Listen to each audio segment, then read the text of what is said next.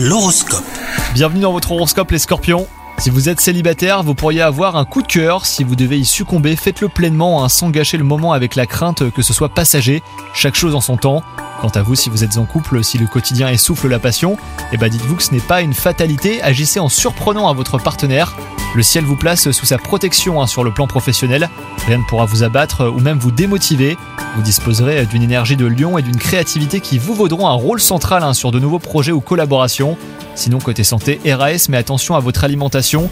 Évitez les matières grasses ou du moins diminuez-les autant que possible. Si vous avez tendance à grignoter entre les repas, préférez un fruit ou une barre de céréales au gâteau et viennoiserie. On compte sur vous, bonne journée